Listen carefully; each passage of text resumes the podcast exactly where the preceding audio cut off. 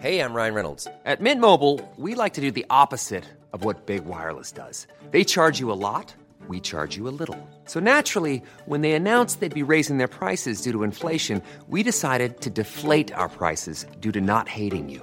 That's right. We're cutting the price of Mint Unlimited from $30 a month to just $15 a month. Give it a try at mintmobile.com slash switch. $45 upfront for three months plus taxes and fees. Promo rate for new customers for limited time. Unlimited more than 40 gigabytes per month. Slows. Full terms at mintmobile.com.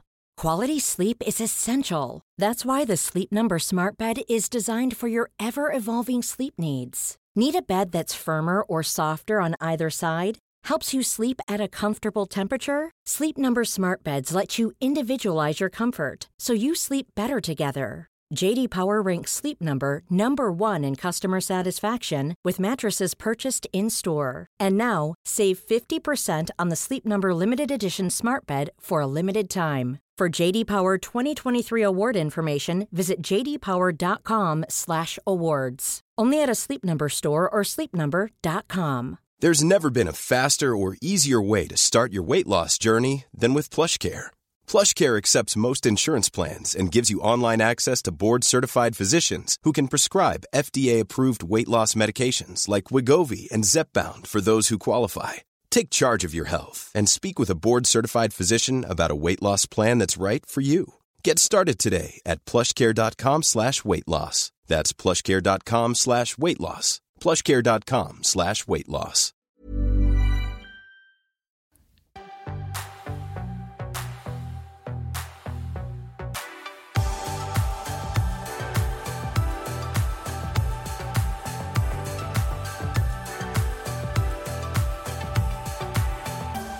Hei og hjertelig velkommen til ukens episode av Treningspodden. Jeg heter Silje, og med meg har jeg som vanlig Pia. Vi er her nå for å snakke i en drøy time om eh, trening og motivasjon og helse. Og ja, rett og slett bare skravle godt og lenge om det vi brenner for og liker godt. Oh yes, Drau eller snøy time, det, snau time, det kommer helt an på. Eh, og i dag så skal vi snakke om dette her med oppvarming. Eh, og det kom jo som en eh, litt sånn follow-up til forrige ukes episode om bl.a. Uh, pushups og pistol squats. Eh, da mange lurte på hvordan man eksempelvis varmer opp til nettopp pistol squats, men også annen type trening. Jeg føler at veldig mange er nysgjerrig på dette her med oppvarming, og det er ikke noe man nødvendigvis snakker så mye om i F.eks. sosiale medier. Da, hvis jeg legger ut en treningsvideo, enten det er hjemmetrening eller styrke, så tar jeg meg ofte ikke plass til å liksom ha med eh, så mye om oppvarming. Men jeg skjønner jo at folk lurer litt på det, så det her skal på en måte være liksom sånn alt du trenger å vite om oppvarming på generelt grunnlag til både styrke og kondisjon. Yes, det er riktig. Vi fikk en del meldinger eh, inn i etterkant av forrige ukes episode. Det stemmer. Veldig mange er jo eh, blant annet veldig spent på hvordan man varmer opp eh, i forkant av en pistol som er en ganske sånn teknisk og utfordrende øvelse. Og jeg er helt enig med deg, Pia. Jeg opplever at veldig mange deler veldig mye trening. Eh, og liksom intervalloppsett og styrkeoppsett og det ene og det andre. Men akkurat hva man skal gjøre konkret i oppvarminga, det er det veldig sjelden man, man ser noe om. Selv i fagbøker så står det egentlig ikke så mye om oppvarming. Så både oppvarming i forkant av kondisjonstrening og styrketrening skal vi altså snakke mer om i dag. Oh yes, Det blir spennende. Og jeg har fått litt blod på tann ja, altså etter forrige ukes pistol squat-prat. Eller jeg hadde det jo egentlig før den episoden òg.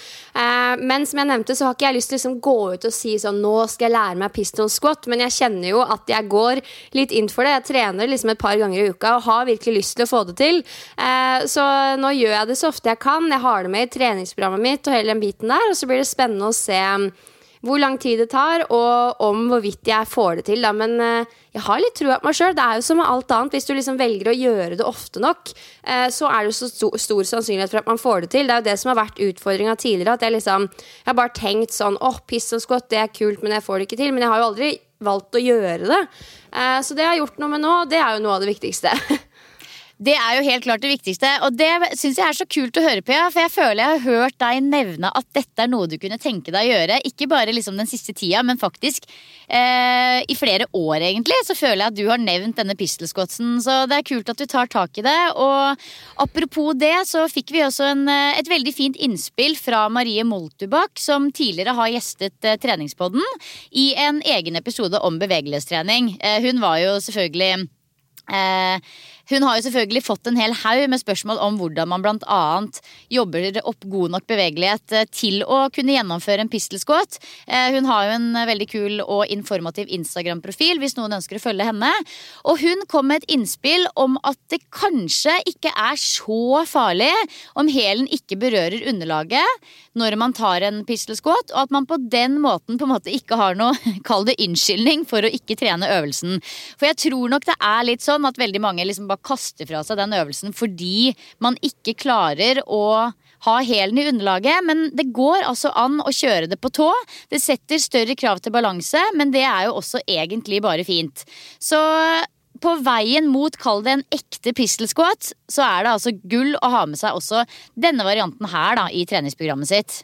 Ja, for jeg holdt på å si, Hun mener vel ikke da at man skal kjøre de på tå, men det er det hun åpner for. For det, da, I mitt hode så blir jo det en helt annen øvelse, for når du ikke får trykt ifra gjennom hælen, så mister du jo også en del altså muskelkraft. Ja, men jeg testa faktisk ut dette her i går, skjønner du, Pia. Ikke sånn fullt og helt med mange repetisjoner og flere sett, men jeg sto inntil en vegg og kjørte med hælen litt opp fra underlaget. Og Ready to pop the question? The jewelers at BlueNile.com have got sparkle down to a science with beautiful lab grown diamonds worthy of your most brilliant moments. Their lab grown diamonds are independently graded and guaranteed identical to natural diamonds, and they're ready to ship to your door. Go to BlueNile.com and use promo code LISTEN to get $50 off your purchase of $500 or more. That's code LISTEN at BlueNile.com for $50 off. BlueNile.com code LISTEN. Ryan Reynolds here from Mint Mobile. With the price of just about everything going up during inflation, we thought we'd bring our prices down. So to help us, we brought in a reverse auctioneer, which is apparently a thing. Mint Mobile unlimited premium wireless. Ready to get 30, 30, bit to get 30, bit to get 20, 20, 20, bit to get 20, 20, bit to get 15, 15, 15, 15 just 15 bucks a month. So, Give it a try at mintmobile.com slash switch. $45 upfront for three months plus taxes and fees. Promo for new customers for limited time. Unlimited more than 40 gigabytes per month. Slows. Full terms at mintmobile.com. One size fits all seemed like a good idea for clothes Nice dress. Uh, it's a it's a t-shirt. until you tried it on. Same goes for your healthcare. That's why United Healthcare offers a variety of flexible, budget friendly coverage for medical, vision, dental, and more. So, whether you're between jobs, coming off a parent's plan, or even missed open enrollment, you can find the plan that fits you best. Find out more about United Healthcare coverage at uh1.com. That's uh1.com. tro det eller ei, men det var ganske mye styrkeeffekt i det. Og så klart også mye stabilisering og balanse. Så det blir jo, det blir jo på en måte en helt annen øvelse, men samtidig så er, det, er jo det også en fin øvelse som det er verdt å nevne. Ja, absolutt. Og så tenker jeg, Uavhengig om du da velger å kjøre med hælen i fri, fritt fall, holdt jeg på å si, eller om du velger å bygge opp sånn at du har noe under hælen, eh, eller hjelp av slynger eller en strikk foran deg, så er det uansett en god styrkeøvelse. Det snakka vi om sist. Og du må ikke klare liksom en hel full pistol squat for å få effekt. Eh, og så er det også viktig å understreke at den beste måten å på en måte bli god på det, og også få bedre bevegelighet og god nok bevegelighet til å få, få det til, er jo å gjøre det. Samme gjelder på en måte f.eks. med knebøy, da, der hvor mange sliter med bevegelighet og mobilitet for å få til liksom en god, stødig knebøy med, med stanga på ryggen. Eh, og lurer på øvelser for å forbedre teknikken der. Og det er jo veldig ofte å gjøre mer av nettopp knebøy. Så eh, det er bare å liksom fortsette å terpe. Det trenger ikke å se perfekt ut hver gang. Fortsett å terpe, det er riktig. Og dette her er jo faktisk noe av det som vi også kommer til å snakke litt om i hoveddelen i dag. Nettopp hvordan man kan bake inn eh, diverse øvelser, f.eks. i oppvarming, da, for å f.eks. forbedre mobilitet. Men før det, Pia, så er jeg veldig spent på hvordan uka di har vært. Jeg vet at du har vært hos frisøren, og jeg ser at du har hatt noen gode treningsøkter og spist kanelboller. Livet er bra i Drammen, eller? Livet ruller, og jeg er jo endelig tilbake på YouTube, så jeg merker nå at du hadde flere henvisninger til min YouTube-video. Det liker jeg, Silje. Eh, og det, det stemmer, der kåra jeg jo blant annet den beste kanelbolla som jeg har vært borti hittil. Altså, sjelden stort engasjement rundt kanelbollejakten. Det syns jeg er litt artig. Den starta jo her i um, treningspodden. Eh, så ja, det er overraskende hva som engasjerer innimellom. Og nå har jeg altså funnet den beste. Den er på et kjøpesenter midt i Drammen sentrum, på noe som heter Håker Drammen. Altså, den var så god. Kremost glasur, har du vært borti det? Kremost glasur? Nei, det er noe nytt for meg. Nei, Når du kommer til Drammen neste gang, så skal vi innom der og teste en sånn en. Jeg er med. Yes. Utover det så har jeg ja, som sagt kommet i gang på YouTube. Det er skikkelig digg å kunne gjøre litt Eller ha fokus på litt andre ting igjen. Og jeg har jo igjen den fotoshooten til boka mi, men nå er manuset klart, så det er veldig, veldig ålreit. Eh, og så har jeg også trengt litt sånn ny giv og inspirasjon til min egen treningshverdag, så jeg har laget et nytt treningsprogram til meg selv. Fordi du skjønner, jeg satt og tenkte sånn Jeg kom hjem fra fjellet og skulle starte litt sånn på scratch, og så tenkte jeg kanskje jeg bare skal trene sånn fritt. At jeg bare tar det som frister den dagen. Og så prøvde jeg det et par dager, det ble kanskje en uke, men altså, jeg syns det er så lite motiverende å gå ut og trene på måfå. Altså sånn Når jeg ikke har en plan, så blir jeg bare helt sånn Ja, men hva er poenget da? Hvor er retningen? Hvor skal dette her føre hen? Eh, og så vet jeg jo Altså vi vet jo eh, alle fordelene ved å trene uavhengig av om jeg ikke har noe mål, men jeg bare merker at jeg er sånn Jeg må liksom ha en god treningsplan eh, inne på notatfeltet i mobilen min. Så det har jeg laget meg nå. Eh, to ulike styrkeøkter i uka, blant bl.a. med pistol squat på begge øktene. Det er jeg veldig Det fornøyd er med. Det er rått. Og så skal jeg også teste å trene mye av det samme i hele mai og juni. Eh, For selv om styrkeøktene liksom går igjen og er ganske like um, i perioder, så pleier jeg ofte å variere disse sirkeløktene og ta litt fra Instagram og liksom eh, trikse og mikse litt. Men nå skal jeg prøve å kjøre mye av de samme øktene igjen og igjen og igjen, og igjen for å se hvordan jeg forbedrer meg fra gang til gang over en periode på to måneder. da. Uh, og det er jo bare en sånn enkel greie, liksom. Jeg kjente at det også ga meg litt sånn fyring og gjorde meg litt sånn ekstra motivert. Um, så jeg hadde rett og slett en liten sånn time-bump med meg selv. 30 minutter kvalitetstid der jeg satte opp treningsplanen for uh, de to kommende månedene, og kjente bare hvordan det ga meg liksom sånn ny giv. Og da tenkte jeg på at det skal jeg nevne i treningspoden. Det er veldig sånn basic, enkelt, sier seg kanskje selv. Men når jeg ser nå på liksom min treningsplan, og jeg vet hvordan den henger sammen, da blir ordenshjertet mitt glad, og jeg får motivasjon til å liksom gå ut og gjøre jobben, da. For jeg vet at hvis jeg dropper en økt og ikke får gjort f.eks. pistol squats på en uke, da går det utover the final result. Så enkelt, men uh, samtidig liksom så, så viktig. Ja, men vet du hva? Det, det høres ut som du har gjort et riktig valg i forhold til hva jeg vet du trigges av. Du er ikke en sånn eh, ta det som det kommer på trening-person. Du liker å ha program. Så jeg syns det er kult, jeg, Pia. Du tar eh, ansvar for egen trening. Oh yes, Og så må jeg bare nevne òg, siden du, det var du som tok det opp, men jeg har jo sverga til extensions i håret mitt for å gjøre det liksom litt sånn tjukkere i typ Vi snakker over ti år. Eh, og så var jeg hos frisøren, og så var både jeg og frisøren min var sånn Vet du hva, nå trenger jeg ikke å sette inn noe mer. Altså det er akkurat som eh, Jeg har vært veldig flink til å pleie det og sånn de siste åra, så det har nok ganske mye å si, men jeg tror kanskje også at graviditeten kan spille inn litt. Hvordan var det for deg? Fikk du liksom bedre hår etter det? Ja, ja. Altså Når jeg ser tilbake på bildene fra eh, egentlig liksom graviditet og etter graviditet, selv om jeg, jeg fikk veldig mye ammeår og, og det, og det ramla av en del hår også i den ammeperioden, så har jeg aldri hatt så langt hår noensinne i hele mitt liv, ikke engang som barn, som jeg hadde i de derre to til tre åra etter eh, etter graviditet og, og med småbarn, da. Altså, det var så sinnssykt langt. Sånn helt ned på liksom Ikke sånn Hanna Sundquist-langt, men sånn like før det, hvis du skjønner. Ehm, og nå er det altså ikke kjangs i havet å få det håret så langt igjen. Så det er ingen tvil om at det er en eller annen sånn hormonell boost altså, som skjer i den tida der. Og altså, jeg har jo alltid hatt sånn helt vanlig halvtykt hår. Du har jo slitt med litt eh, tynnere hår, så for deg så er jo det her sånn Dette her merker jo du i mye større grad enn meg, sikkert.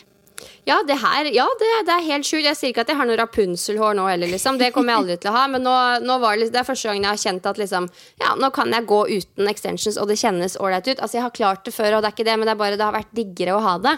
Men nå skal jeg altså prøve en periode uten, og da ble jeg sånn Hurra for meg. Det var deilig. Det er jo veldig voksent da, å legge fra seg extensions. ja, det er litt sånn voksenpoeng. Og det neste er sikkert at jeg stikker til frisøren og klipper sånn mammafrisyre. ja, altså jeg har jo aldri hatt extension. Jeg har ikke prøvd det en eneste gang. Men, eh, men eh, det er jo Jeg tror mange liksom blir overraska over hvor mange som faktisk har det. Og det, er, det, ser jo helt naturlig ut. Sånn at det er jo ikke noe sånn Det er jo bare litt sånn som å gå for lakka neglene, kan du si. En ekstra liten pyntegreie. Ja, ja. Og det kommer jo helt an på hvordan type extensions man har. Noen ser man det veldig på, mens andre er det bare sånn Hæ, har du det? Og ja, man må gjøre det man eh, selv trives med. Men jeg er sikker på at det er mange andre òg i disse koronatider som har fått litt sånn aha-opplevelse rundt hva man, hva man virkelig trenger, og hva man kanskje klarer seg helt fint uten, da. Ja, jeg må jo si det at det er ganske deilig å være så naturlig som mulig. Og prøve å være så komfortabel med det som mulig. Fordi det å liksom bruke en hel masse tid på å skulle fikse og trikse og hudpleie og negler og hår og Det tar jo vanvittig mye tid og koster mye penger. Så om man klarer å lande i å være så naturlig som mulig, så tror jeg jo egentlig det er det beste både for, eh, for uh, topplokket og lommeboka, egentlig. Absolutt. Jeg føler Der er det den hårfine balansen. Fordi jeg er liksom veldig opptatt av å finne de tingene som gjør at eh, det er enklest mulig å være naturlig, men fresh i hverdagen. Sånn at jeg mer eller mindre kan stå opp av senga og på en måte bare get on with my day og ikke trenger å bruke masse tid foran speil på morgenen. Så det er liksom Man vil jo se naturlig og fresh ut, men ikke sjuskete, på en måte. og når man løper bare rundt i treningstøy hele tiden, begynner å slurve med dusjen, droppe hårvasken, så føler jeg Noen ganger så har jeg følt liksom at jeg balanserer mellom å være naturlig og sjuskete. Og det er noen ganger jeg har gått i gangene på Eggmont og vært i noen møter og sånn. Der er det jo veldig freshe, spesielt de som jobber i liksom managementet mitt og sånn. Trendy jenter. Og noen ganger så har jeg tenkt litt sånn Nja, nå er du nede og nikker på sjuskete. Litt opp, ja. Litt opp. Så det er en hårfin balanse for oss treningsjenter. Det er ålreit å ha en liten dash med babe. Litt av dash med babe. Og det har jeg alltid syntes har vært lettere når man har en sånn fresh hestehale, fordi da, den redder mye. Men nå, nå har jeg litt mer sånn fjonete, naturlig hestehale, og det er fint, det òg. ja, men det er gøy, Pia. Altså, det, det får en si. ja. Men hva med deg? Har du gjort noe spennende siden sist? Eh, ja. Eh, trives fortsatt, eh, har det veldig bra. Akkurat liksom har, har, på en måte så mye jobb om dagen at eh, livet er spennende, holdt jeg på å si. Det er superdigg. Og eh, ja, har masse fine treningsøkter. Har egentlig brukt trening som en sosial arena veldig mye de siste ja, siste månedene, egentlig. Det er godt for sjela å få på en måte kombinert det med å være ute i frisk luft, få trent og samtidig møte gode venner. Så det er virkelig litt sånn, hva skal jeg si, en bra koronatrend, for å si det sånn. At folk faktisk møtes og går turer, kjører treningsøkter osv. Så, videre. så det er eh, kjempehyggelig. Um, har også vært uh, en liten tur uh, i Larvik i helga med familie og et vennepar med barn. Og ja, ungene surfa, og det var liksom eh, Digg å bare være ved sjøen egentlig og se litt folk, grille og ha det hyggelig. Jeg eh, fant noen gode nye kystdyr og tenkte egentlig da å tipse treningspodden-lytterne om dette her med kysti, rett og slett. For jeg vet jo at veldig mange nå planlegger norgesferier og staycation-type ferier denne sommeren. Eh, fordi ting er som de er. Og eh, dra på fjellet er jo helt konge. Men en annen ting som er litt kult å utforske i nærområdet, kanskje, hvis du bor i nærheten av kysten, det er rett og slett kyststier. For det er så mange av dem. og om man går de, eller jogger de, eller løper de, så er det liksom utrolig sånn spennende å utforske nye ting. Eh, så det er jo en fin mulighet til å liksom komme seg litt langt av gårde, se nye ting og ha et sånt sinnssykt fint scenery. Eh, så kystdyr er liksom blitt litt sånn min nye greie. Altså, jeg digger det. og Jeg kommer til å bruke den sommeren her på å utforske kystdyr både i liksom Oslo-området og i Tønsberg-området, der vi skal være på hytta. Så det er hot tips fra meg. Altså, Sommer-Norge kommer til å koke i år, ser jeg for meg. Nå kan det jo hende at man kan reise litt etter hvert. Jeg aner ikke hvordan framtida ser ut. Men eh, nei, det, jeg tror det er mange som eh, tenker litt nytt om Norge og hva de kan gjøre i sommer. da. Vi får bare krysse fingrene for fint vær. Krysse fingrene for fint vær, og bare prøv å liksom oppsøke liksom Se litt hva som er mulig der hvor du bor. Eh, så vil du garantert finne nye ting å, å sjekke ut. Ja, se muligheter framfor begrensninger også her. Og da, jeg må også spørre deg, siden sist så har jo du lansert denne YouTube-kanalen din. Eh, eller jeg vet ikke om det er og Gjorde du det kanskje i forrige episode? Jeg husker ikke. Men hvordan har det, hvordan har det vært, liksom? Jo, det er gøy. Altså, jeg tror Forrige uke så spilte jeg inn podkasten typ samme dag eller dagen etter at jeg eh, lanserte den, ja. Det er riktig. Og det er jo fortsatt på en måte bare min lille yoga-YouTube-kanal med foreløpig ikke så mange filmer. Men eh, jeg skal prøve å være flink og publisere en hver torsdag, så det kommer en ny dag. Vi spiller inn nå i dag hvor det er torsdag. Og jo, det går bra. Jeg har fått eh, veldig mye fin feedback, og det er kjempehyggelig. Det er fortsatt eh, eh, ikke superfancy produksjon og alt dette her, men det er allikevel eh, alt det du trenger for å ha en god, deilig og trygg praksis hjemme på stuegulvet. Og jeg føler egentlig veldig sånn at eh, jeg har landa veldig i at det var riktig valg å gjennomføre dette her, spesielt i denne tida nå hvor eh, folk har skikkelig behov for å ha det enkelt og tilgjengelig. Så nei, det er veldig gøy, altså. Det er det. Å, så bra. Jeg har ennå til gode å teste ut en uh, hel og fullstendig yogaøkt med deg. Kjæresten min har gjort det av alle, men jeg har ikke fått gjort det ennå. Men jeg elsker jo at du er i gang, Silje. Vi trenger liksom en ny Vi trenger en Yoga with Adrian Norway edition, og det er deg. Så nå må du stå i det, jobbe dag etter dag, og så kommer du til å bli Norges nye yogastjerne. Jo da, vi får se. Du får i hvert fall hilse kjæresten din og si at i dag, altså i kveld i hvert fall, så kommer det en deilig, god core flow som han kan få lov å teste ut. Core flow, er det på en måte magetrening yoga edition? Ja, typ. Det er en, en deilig flytsekvens med ganske mye ulike øvelser som utfordrer bl.a. kjernemuskulatur. Så det, det har vi alle godt av, vet du. Nice. Altså, jeg kjenner at jeg snakka med Sølve Sunddragen om det òg, at jeg føler at jeg har blitt i hakket bedre form ja, av uh, koronaen, også pga. all den digitale treninga man har gjort. Jeg har jo disse Sterk med uten utstyr-gruppa mi nå i, i, mai, og det er uh, så mange ganger jeg har tenkt nei, i dag orker jeg ikke å trene. Nei, søren, jeg skal jo ha uh, den gruppa mi, og så blir det en god treningsøkt allikevel, da. Så det, sånn sett så har det vært veldig fordelaktig også for oss å ha disse digitale treningene. Ja, for oss så er det en fordel, men jeg tror sånn på landsbasis så ser vi jo at folkehelsa går jo ned. Altså Folk er i dårligere form nå enn før korona, men jeg tror jo at de som allerede trener og har et treningsliv, de har nok benytta seg av muligheten til å trene mer, og det har jo egentlig både jeg også, og du, som du sier. Og snakka også med en kollega av meg på Myrens eh, for litt siden, som er liksom en ganske sånn stor, hva skal jeg si, stor, sterk biff, som løfter mye tunge vekter, liksom. Og jeg spurte åssen det gikk med treninga hans, og han sa jeg har ikke løfta tungt på over to måneder, men jeg har aldri vært i bedre form. Og det er så kult å høre, fordi Altså man, man, kan si så mye man bare vil om liksom sirkeltrening og egenvektstrening og, og liksom, litt sånn sirkustrening, men gjør man det mer, altså gjør man det ofte nok, så blir man sterkere og, bedre, og, i bedre form. Så, og jeg ser altså I går så var jeg med på en sirkeltrening. Eh, helt sånn eh, ikke regi av noen ting, bare en gjeng med venner som møter opp i parken og kjører hittrening. Og der var det jo med mange som ikke kanskje har pleid å trene, men som nå hiver seg med fordi eh, noen liksom setter i gang noe, da.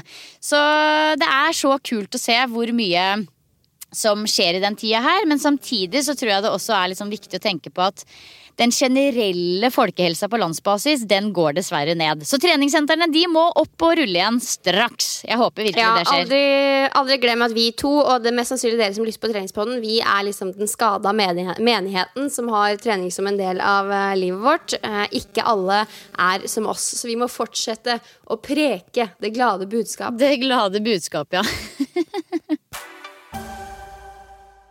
Da skal vi snakke litt mer om oppvarming. Ja, og dette her med oppvarming det er jo en samlebetegnelse på aktiviteter som du utfører før du tar fatt på hovedaktiviteten for dagen, enten det er en styrkeøkt eller en kondisjonsøkt, f.eks. løping.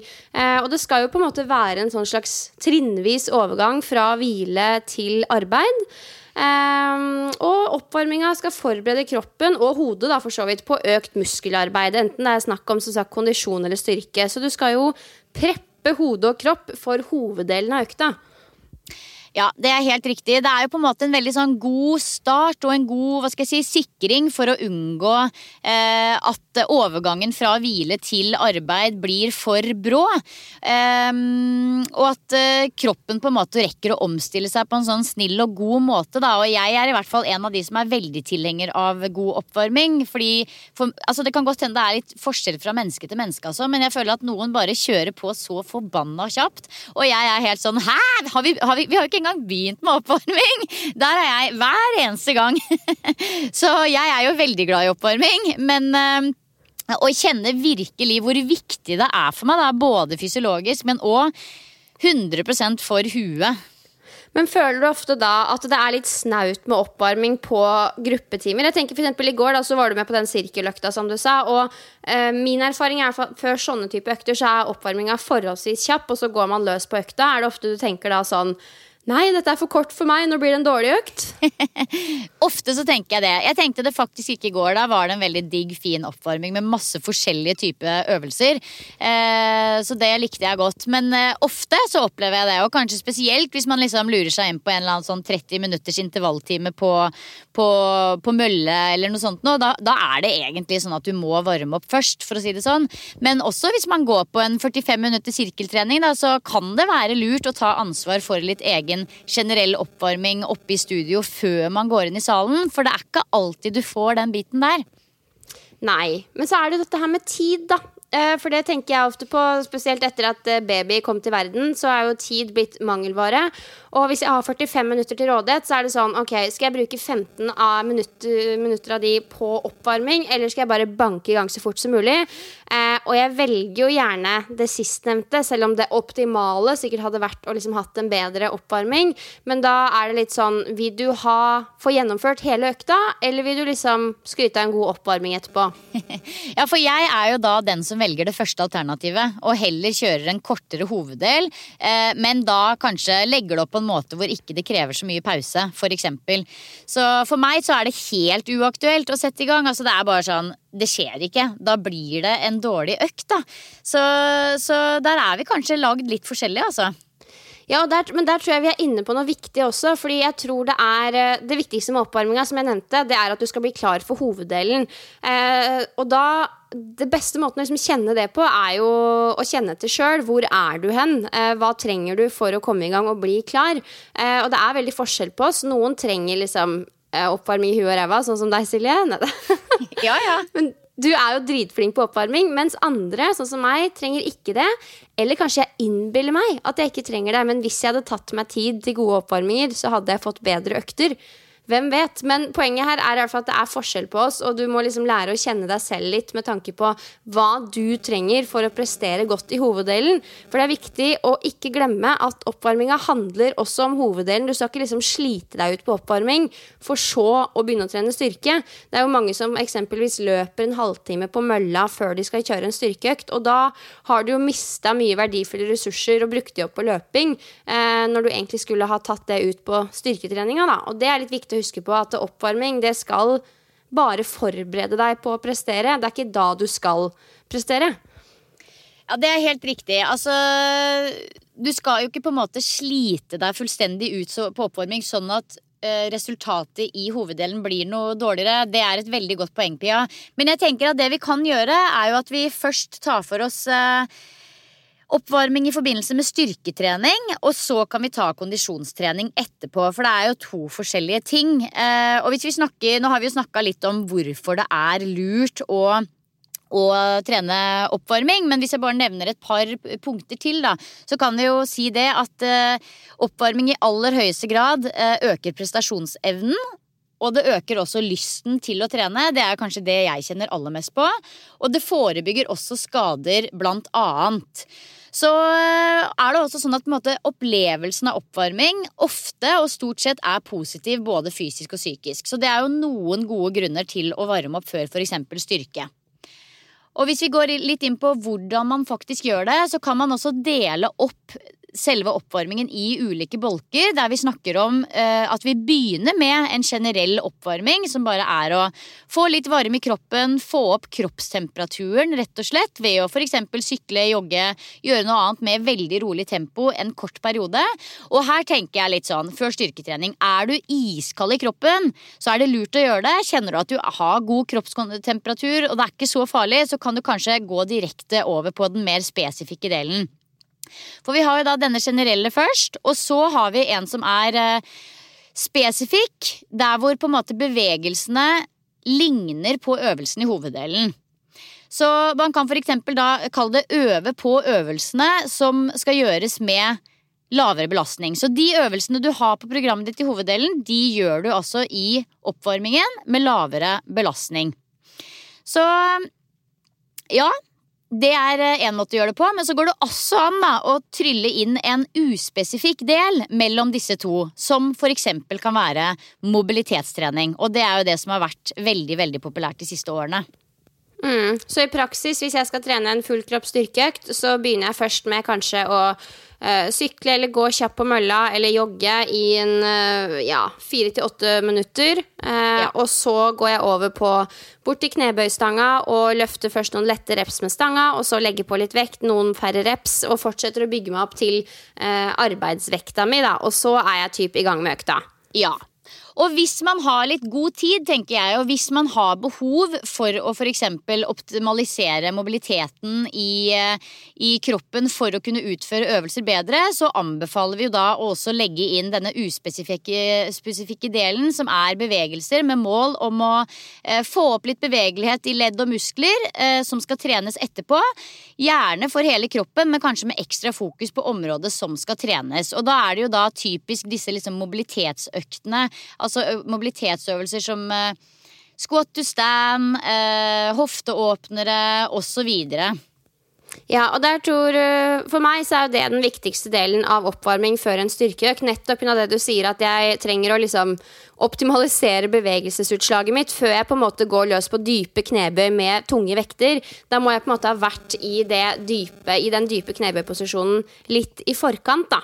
Eh, så for min del, det slår jo aldri feil. Det er alltid world's greatest stretch og squat to stand. Rulle litt fram og tilbake med en strikk over huet, og så rett på knebøystanga. Altså, jeg tror jeg, typ, jeg gjør det samme nesten hver eneste gang, men det er litt fordi jeg føler at akkurat den sekvensen det treffer liksom de områdene som trengs eh, før styrkeøkta. Og ja, jeg bruker vel kanskje sånn ja, til sammen fem, fem til ti minutter på en oppvarming før en fullkropp styrkeøkt. Og så lar jeg den generelle varmen og svetten og eh, det opplegget der, det kommer liksom som et resultat av selve økta. Så jeg er ikke avhengig av å liksom være svett i luggen før jeg kjører i gang med en styrkeøkt.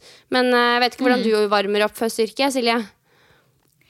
Nei, altså, før jeg sier det, så kan jeg også bare nevne dette med mobilitet. At uh, altså det, er, det, handler også litt om at jeg tenker at hvis du ikke er en person som ønsker å tilrettelegge for en egen mobilitetsøkt i uka, så er egentlig dette med å jobbe med mobilitet i forkant av styrke litt sånn slå to fluer i én smekk-type ting. Fordi da får du det på en måte inn i økta. Um, og man kan også kanskje se på det som en eh, prehab-sekvens. Altså at man liksom jobber med forebyggende øvelser. Eh, og så er det spesielt smart for de med begrenset eh, mobilitet. Og det er der, der Nå kan jeg fortelle hva jeg gjør, fordi jeg gjorde mye mobilitet før styrke før. Men det gjør jeg faktisk ikke nå lenger. Og det er fordi jeg trener, eller jeg praktiserer mye yoga. Jeg gjør mye bevegelighetstrening ellers i uka. Så jeg har ikke noe behov for å legge inn fem minutter med mobilitet i mine styrkeøkter lenger. Jeg tar en liten generell oppvarming, og så kjører jeg rett på lav belastning på de eh, øvelsene som jeg skal gjøre i hoveddelen. Rett på. Og det er, det er, et resultat av at jeg får inn den mobiliteten ellers. Så det er ikke det at jeg anbefaler å gjøre det på den måten, men for meg som trener mye yoga, så er det kanskje hensiktsmessig i forhold til å spare tid. Ja, det er jo et veldig godt poeng, og det, det gjelder nok uh, ikke de fleste. fordi de fleste av oss trenger jo den lille mobiliteten, fordi det er ikke det som står øverst på prioriteringslista til oss andre. Men herregud, for sånne som deg, så er jo det veldig logisk at du har jo, du har jo det fantastiske bevegelsesutslaget fra før, så du trenger ikke å preppe så mye mer på det, si. Nei, ja, men altså jeg har ikke sånn naturlig fantastisk bevegelsesutslag. Det er et eh, resultat av at jeg gjør mye yoga og jobber mye med det. Men eh, det jeg gjør, da, er at jeg stort sett varmer opp før styrke med ett til to sett med lav belastning og litt flere repetisjoner enn det jeg kanskje gjør i hoveddelen. Så, og det tenker jeg kan være lurt å gjøre uansett om man gjør mobilitet eller ikke. Ja, absolutt. Og også når du tar de der eh, lette repetisjonene før du liksom legger på arbeidsvekta, så da pleier jeg liksom å tenke at det er ganske tungt, fordi det bidrar gjerne til at man får litt sånn det riktige mindsettet på plass, og man kjenner litt på den gode teknikken, og man får litt sånn tempo i kroppen. Eh, du fyrer i gang eh, muskelaktiviteten på en måte, og det trenger du jo når du går over på de, på de tyngre vektene. Så det er også et tips å på en måte visualisere at det er en ganske tung vekt du jobber med allerede fra start, sånn at du på en måte på på plass det mindsettet eh, for selve styrkeøkta, da. Ja, det er veldig lurt. Rett og slett få, Komme litt på plass, få litt fokus på plass. Kjenne hvordan kroppen er. Komme ordentlig godt inn i bevegelsene i oppvarminga. Det er lurt. Ja, Absolutt. Så vi håper nå at dere fikk litt innspo til eh, oppvarming før styrke. Nå nærmer det seg jo 15. juni, og da ser det ut til at sentrene åpner. Så det er ikke sikkert det er så lenge til dere er under stanga, folkens. Men eh, mye av det samme gjelder jo når vi snakker om eh, styrke altså hjemme. Om du trener med enkelt utstyr eller liksom sekk og stol og hele den pakka der. Samme prinsippene. Bruk oppvarminga til å forberede deg på hoveddelen, og husk at det er hoveddelen som er selve treninga. Ikke slit deg ut på oppvarminga. Godt poeng. Det er, det er alltid så morsomt på crossfiten, så har du alltid de som liksom er veldig opptatt av å typ, vinne oppvarminga. Og da er jeg sånn Good for you!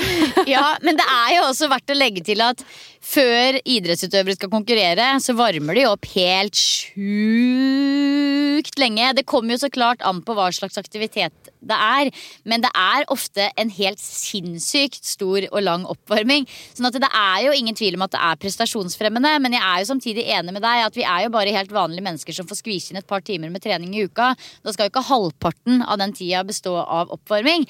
Men jeg er jo også en av de som er litt fan av å ha en egen oppvar kall det oppvarmingsøkt som økt. Altså at jeg rett og slett bare trener mobilitet én dag, og gjør de type tingene som jeg kanskje gjør i en eh, oppvarmingssekvens. Terper, tar mobilitet som en egen sånn deilig, eh, veldig eh, gladøkt, da, kan du si.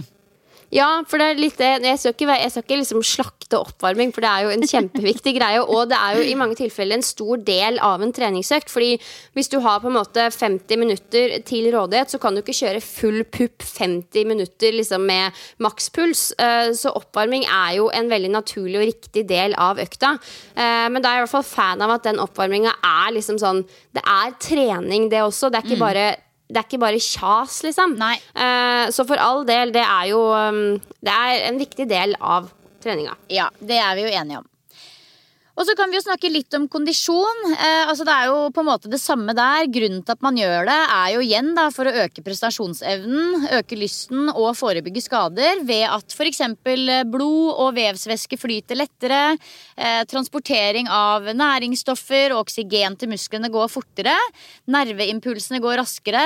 Oppmerksomheten og sanseinntrykkene blir skjerpet. Og man blir rett og slett mer liksom Man får mer lyst på økta. Man blir mer konsentrert og bedre skjerpa. Så det er jo Altså I forhold til kondisjonstrening, skal du trene intervaller, så er det jo liksom Altså har du ikke varma opp, så er du på en måte screwed, for å si det sånn. Det blir ikke noe bra økt, da.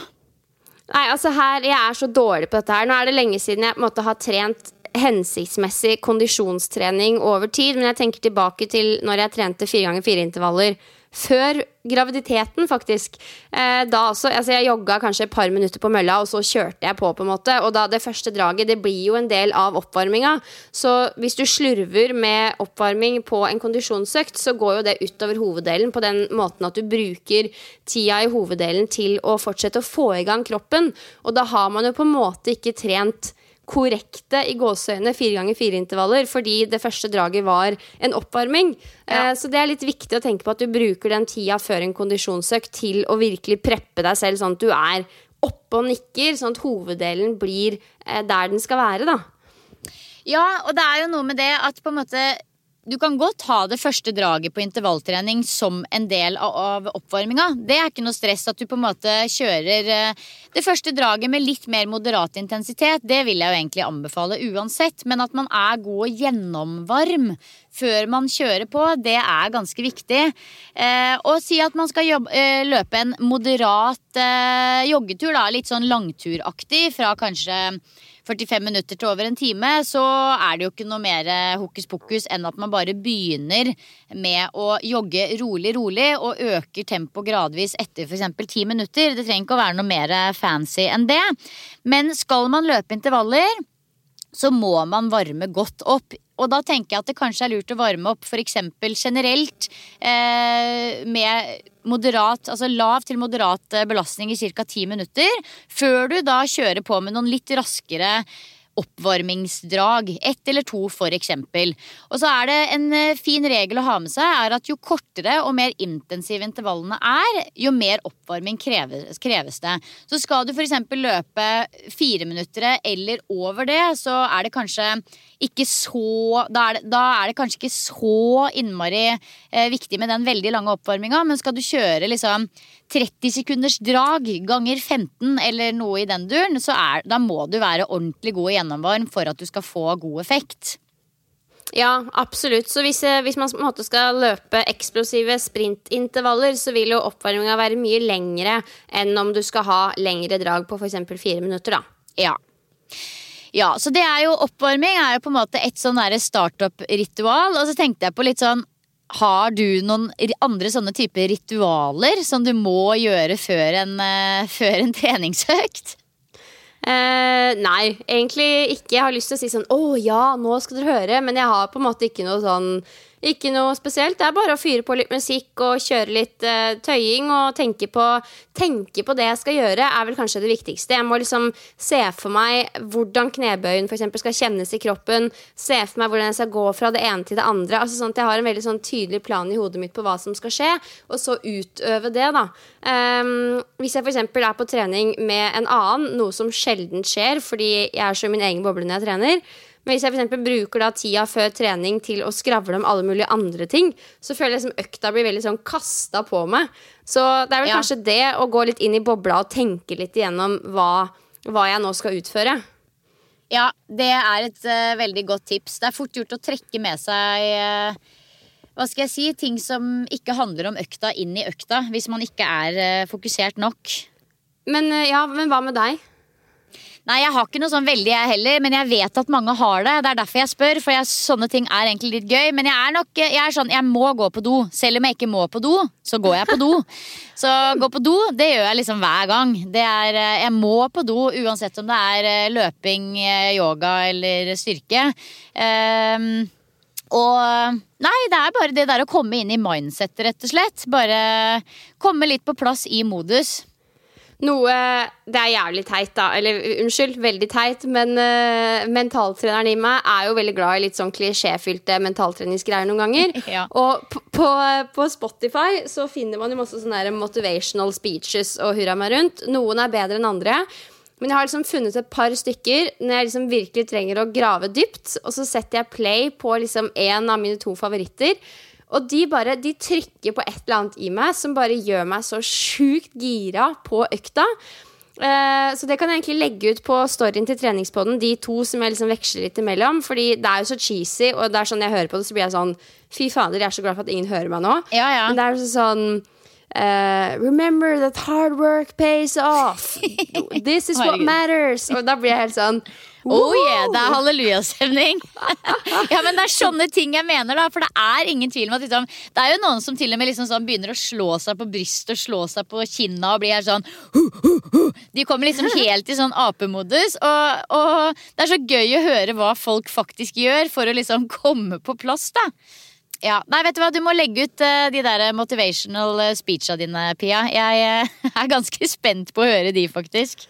Ja, det er Åh, nå ble jeg veldig klein over det. Men ja, jeg skal gjøre det. jeg skal gjøre Det Det kan hende at noen andre også trigges av det. Ja. Så, men da håper vi at dere ble fikk i hvert fall noen viktige påminnere rundt dette her med oppvarming. Eh, og det her blir på en måte episoden vi kan vise til hvis noen spør, spør oss om det i framtida, Silje. Fordi eh, oppvarming er ikke noe hokus pokus, men det er viktig, og det skal gjøres riktig i henhold til hoveddelen. Det er vel liksom det aller viktigste. Ja, det er helt riktig. Jeg fikk meg faktisk en påminner på hvor viktig det er nå. Senest på tirsdag denne uka her, fordi jeg varmer jo alltid godt opp, men akkurat nå på tirsdag så hadde jeg fryktelig dårlig tid, og så var jeg sånn, jeg må få inn de pullupsa, for jeg har vært litt slack på det siste uka. Og da kjørte jeg på med pullups uten å ha varma ordentlig godt opp, og hva tror du skjedde? Fikk kink i nakken. Og det er bare sånn Selvfølgelig. Altså Det er sikkert et uh, tegn på aldring, ikke vet jeg, men det er så typisk at den ene gangen jeg ikke varmer opp, så får jeg kink i nakken. Det har heldigvis gått ganske fort over, men altså jeg kjørte en yogatime for en bedrift i dag tidlig, og herregud så stiv jeg var. Altså Det var sånn at jeg følte skikkelig på det. Så mm, det er viktig, og egentlig når jeg tenker meg om, så har jeg hatt en veldig sånn uheldig treningsuke. Jeg har hatt en fin treningsuke, masse bra treningsøkter, men jeg har gått på noen smeller. Jeg har fått kink i nakken. Det er den ene. Nummer to, jeg prøvde meg på sånn eh, Vi snakka jo litt om det der med dips i ringer. Åh, herregud. Prøvde meg på det igjen. Satte strikk i ringene og satte knærne i ringene. Og det som da skjer, er at strikken fyker opp og smeller meg i underleppa, så jeg faktisk fikk sprukket underleppe. What? Da Ja. har du uflaks, ass. Jeg vet det, og det gjorde altså så vondt Pia. at jeg, jeg, jeg, altså det var sånn, jeg klarte nesten ikke å snakke resten av kvelden. liksom Det har begynt å gå litt over nå, da. Men det er sånne type sånn tre Altså det er sånn Faen, så uheldig, da. Ja, herregud. Det er jo Det er sånn mareritt at skal skje når man har en PT-kunde. At Jeg man vet. eh, fucker det til med den strikken. Og det er altså for de som har opplevd det, det gjør sinnssykt vondt, liksom. Ja, ja, ja. Nei, uff. Ja. Må, må være forsiktig, si. Må være forsiktig på trening. Ja da. Nei da. Men eh, det er i hvert fall en eh, påminner da om at det er viktig å varme opp. Yes. Yes. Nå er det masse vannmelon i butikkene. Det er uh, tydeligvis vannmelonsesong. Ikke her til lands, uh, åpenbart. Men uh, vannmelon er det i hvert fall å få tak i nå, og de er ganske gode også. Så jeg tenkte å tipse om noe superenkelt, som er vannmelonsalat. Det er veldig fresh, digg i varmen, og det du trenger for å lage en vannmelonsalat, det er en halv vannmelon, en lime, tre spiseskjeer med frisk mynte. Så det eneste du trenger å gjøre, er å rense vannmelonen for steiner, dele den opp i små biter, vaske limen, finrive skallet på et rivjern, og så kan du dele den i to og presse ut saften. Så kan du grovhakke denne mynten og bare ha alt sammen i en bolle. Så du kan godt la den stå lite grann, men det er ikke sånn der, den er like god dagen etter salat. Den skal liksom spises samme dag. Altså Det er et eller annet med den limen. For hvis du tar uh, friske jordbær også, som du f.eks. deler i to, og så skviser lime over, og kanskje litt sånn sukker eller sukrin eller noe, det gir en sånn liten ekstra touch til, uh, til frukten. Åh, ja, elsker lime. Det, er, uh, det passer til alt. I alle dressinger og alt som er. Så ja, nei, den vannmelonsalaten her, den er fin nå. Så ha som et litt sånn fresh tilbehør til grillmat, for eksempel, da. Nydelig. Og det, er jo, det får meg til å tenke på 17. mai. Den episoden her kommer ut dagen etter 17. mai, men det er jo allikevel litt gøy å høre hva vi skal på denne dagen. For det er jo uten tvil en litt sånn Det blir jo en litt rar 17. mai i år. Det blir jo ikke noe barnetog. Har de ikke vedtatt at det utgår av? Det blir ikke barnetog, men de har jo åpna opp for at man kan være ganske mange sammen på 17. mai-frokost og 17. mai-fest. Og sånn sett så blir det jo ganske vanlig, selv om man kanskje bør ha det utendørs og holde litt avstand og bruke antibac og være flink til å liksom holde seg litt, eh, litt i sin egen space. Men, eh, men eh, selv om ikke det er barnetog, så blir det jo bunad og fest, tenker jeg. Hva, hva, hva skal dere for noe? Du, vi skal faktisk reise bort. Vi skal til noen vi er veldig glad i, som har hytte i Kragerø. Eh, Så vi skal være der på en deilig langhelg. Så det, for meg så blir det absolutt en helt annen 17. mai. En baby og ikke noe bunad og er på en strand, typ. Men eh, ja, vi gleder oss bare til å komme bort litt. Og det blir jo 17. mai-frokost og hele den biten der. Men utover det så blir vel alt ganske annerledes, vil jeg tro. Men eh, Skal fortsatt feire det ganske land. Ja, det kan man jo. Det går jo an å pakke med seg et flagg, selv om man ikke orker å stappe syv meter med ullbunad i kofferten. Så går det jo an å ha med seg et lite flagg og fortsatt uh, kose seg. Ja, jeg tror ikke amming og bunad er liksom helt kongesammen konge sammen uansett, så jeg hadde nok sløyfa underdrakta uavhengig av det. Men nei, ikke noe bunad i Kragerø, altså. Men eh, du, skal, eh, du skal inn i bunaden, høres det ut som. Jeg skal inn i bunaden. Brukte jo ikke bunad i fjor, for da var vi jo ute og reiste. Så det er første gang på to år. Eh, så vi har faktisk invitert til eh, 17. mai-frokost her hjemme hos oss, og det kommer eh, Vi er ganske mange. Vi er under grensa, bare så det er sagt, men for jeg får litt sånn he-he når jeg tenker på hvor mange vi faktisk blir. Men eh, ja, vi blir eh, Jeg tror vi blir tre eller ja, nei, fire eller fem familier blir vi. Og det blir 17. mai-frokost i ekte liksom tradisjon klokka 09.30, og da er det langbord i hagen og litt sånn 17. mai-leker og bare kos. Jeg regner egentlig med at vi blir her hele dagen og koser oss. Noen skal videre på kvelden på Vi har også for, for øvrig noen grillplaner med naboene på kvelden, men regner med at vi bare blir sittende i hagen og skravle og spise og kose oss. Så det, det gleder jeg meg egentlig veldig til, kjenner jeg. Herregud, så koselig. Altså, 17. mai er jo verdens fineste dag. Ja, det er det. Ehm, men er det sånn Fordi før, da, før jeg fikk barn og sånn, så var det jo sånn Jentene samles til frokost, og så dro man ut og møtte folk i byen etterpå. Og så ble det jo gjerne liksom fest og moro i Oslo sentrum, typ, da. Er det sånn nå? Kan liksom, hva skal jeg si, ungdommen samles til sånn tradisjonelle 17. mai-frokoster og dra på fylla i Oslo, liksom? Eller hvordan funker Nei, ting altså, nå? jeg vet ikke, jeg snakka med en venninne av meg om det her i går. Jeg syns det er så vanskelig. Jeg tenker kanskje at man ikke Hvis man er i grenseland eller er usikker, så bør man kanskje ikke ta noen sjanser. Men jeg vet jo at det er venner av eh, meg også. Jeg har blitt invitert faktisk på en sånn eh, booket bord i Oslo på kvelden og, og ta noen glass champagne-greier. Men jeg er liksom litt usikker på hvor enkelt det er å forholde seg til regelverket, da. Men altså Alkoholserveringen er jo åpen, det er mulig å booke bord, og det er vel kanskje også til en viss grad mulighet til å holde litt avstand, men allikevel, det kommer litt an på promillen, tror jeg, hos folk, altså. Ja, for jeg kan se for meg at de grensene gradvis gradvis Ja. viskes ut etter hvert som promillen stiger. Og så eh, har vel de ulike restaurantene og skjenkestedene har vel noen sånne retningslinjer for hvor mange gjester de kan ha på så og så stort areal. Og da er det kanskje enda vanskeligere enn ellers å få bord på 17. mai, da, siden det liksom er plass til færre gjester. Jeg vet ikke. Ja, det er mulig. Det er sikkert mye gode kreative løsninger på den biten der. Jeg tror nok ikke det blir noe sånt på meg i år, eh, og det går på en måte helt fint. Eh, men eh, jeg tror nok det kommer til å være litt sånn Det kommer nok til å boble litt i Oslos gater også på 17. mai i år, tror jeg. Selv Ja. med korona. Det skal bli spennende å se. Jeg håper jo at det er mulig å holde en viss kontroll på det, men, men det spørs, altså. Åh, altså den følelsen liksom Før man ble samboer hele den greia der, altså når man bodde aleine i Oslo og bare tok på seg bunaden, skulle på jentefrokost og bare hadde hele dagen for Å, herregud. Altså, dere som lytter, hvis av dere er der, bare nyt så inn i granskauen, fordi det er, det er fantastisk. Ja, nyt det for alt det er verdt. Ta en walk of shame 18. mai for meg, eh, vær så snill. Ja, gjør det. Det hører med. Det hører med. Og Åh, på gøy. mandagsmorgen òg. Det er liksom enda verre. Kanskje til og med høre på treningspoden idet du går hjem. Å nei, så bra. Det er beinhardt. Mandag, skikkelig blåmandag. Rusle hjem eh, gjennom Oslos gater i bunad. Det er faktisk ganske Ja, da, da, da er du rutta på 17. mai. Ja, da har du levert. Ja. Men eh, dere, tusen takk for at dere hørte på ukas episode. Når denne er live, så har jo faktisk 17. mai vært, så vi håper uavhengig av hva dere gjorde, at dere kosa dere. Litt annerledes sikkert, men fortsatt en fantastisk fin dag.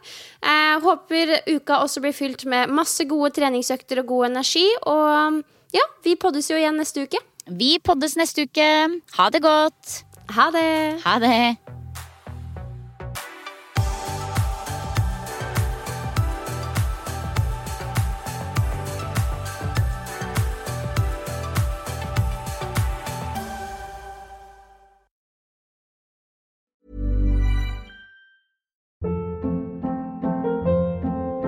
Hold up. What was that? Boring. No flavor. That was as bad as those leftovers you ate all week. Kiki Palmer here, and it's time to say hello to something fresh and guilt-free. Hello Fresh. Jazz up dinner with pecan-crusted chicken or garlic butter shrimp scampi. Now that's music to my mouth. Hello Fresh. Let's get this dinner party started. Discover all the delicious possibilities at hellofresh.com. Even when we're on a budget, we still deserve nice things. Quince is a place to scoop up stunning high-end goods for 50 to 80% less than similar brands. They have buttery soft cashmere sweaters starting at $50, luxurious Italian leather bags, and so much more. Plus, Quince only works with factories that use safe, ethical, and responsible manufacturing. Get the high-end goods you'll love without the high price tag with Quince. Go to quince.com slash style for free shipping and 365-day returns. Imagine the softest sheets you've ever felt. Now imagine them getting even softer over time. That's what you'll feel with Bowl and Branch's organic cotton sheets. In a recent customer survey, 96% replied that Bowl and Branch sheets get softer with every wash. Start getting your best night's sleep in these sheets that get softer and softer for years to come. Try their sheets with a 30-night guarantee. Plus, get 15% off your first order at bowlandbranch.com. Code BUTTERY. Exclusions apply. See site for details. When it comes to your finances, you think you've done it all. You've saved, you've researched, and you've invested all that you can. Now it's time to take those investments to the next level by using the brand behind every great investor, Yahoo Finance. As America's number one finance destination, Yahoo Finance has everything you need, whether you're a seasoned trader or just dipping your toes into the market. Join the millions of investors who trust Yahoo Finance to guide them on their financial journey. For comprehensive financial news and analysis, visit yahoofinance.com, the number one financial destination, yahoofinance.com.